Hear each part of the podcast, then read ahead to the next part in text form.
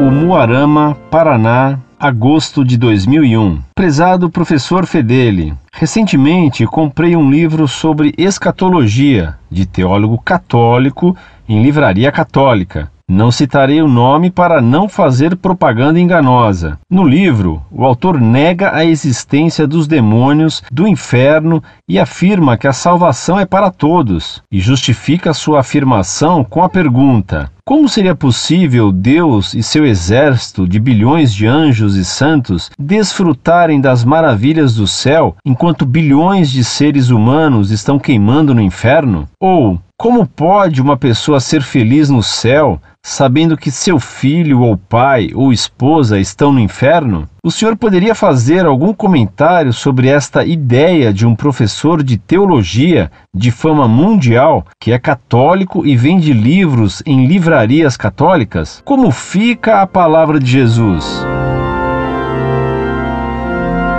Prezado Salve Maria. A respeito do teólogo a que você alude, se ele defende que não existem demônios, que não existe o um inferno e que todos se salvam, ele de fato não é mais católico, ainda que pretenda sê-lo.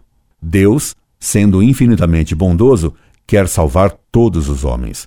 Para isso, ele nos deu seu Filho unigênito, que morreu na cruz a fim de pagar os pecados de todos os homens.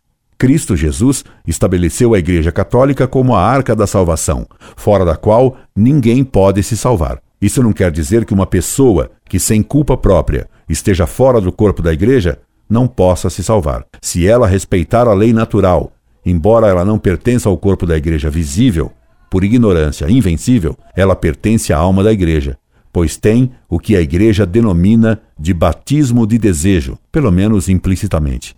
Deus Nosso Senhor, infinitamente misericordioso, dá a todos os homens a graça, pelo menos suficiente, para que se salvem, pois ele não quer a morte do pecador, mas que ele se converta e viva eternamente. Se uma pessoa recusa a graça de modo definitivo, ela é condenada. E ela mesma se lança no inferno por uma decisão irrevogável dela, recusando o amor de Deus e tornando-se sua inimiga. Após a morte, a relação essencial e única que valerá para os homens é a da sua amizade ou ódio a Deus. Os condenados ao inferno ficarão lá eternamente, porque não podem e não querem deixar de odiar a Deus, que então justamente os pune. Por isso, nosso Senhor Jesus Cristo, que nos amou e ama infinitamente, nos disse que ele mesmo julgará os homens no dia do juízo final, e que então ele dirá aos que morrerem em pecado mortal: Ide malditos para o fogo eterno, preparado para o demônio e para seus anjos. Mateus 25, 41. Devemos sempre esperar na misericórdia infinita de Deus, que até na última hora, na hora da morte, pode salvar quem viveu em pecado, como ele o fez com o ladrão que se arrependeu na cruz. Por essa razão é que pedimos na Ave Maria a perseverança final, dizendo: Santa Maria, Mãe de Deus, rogai por nós, pecadores, agora e na hora de nossa morte. Amém. Queira Deus nos conservar em sua graça a todos.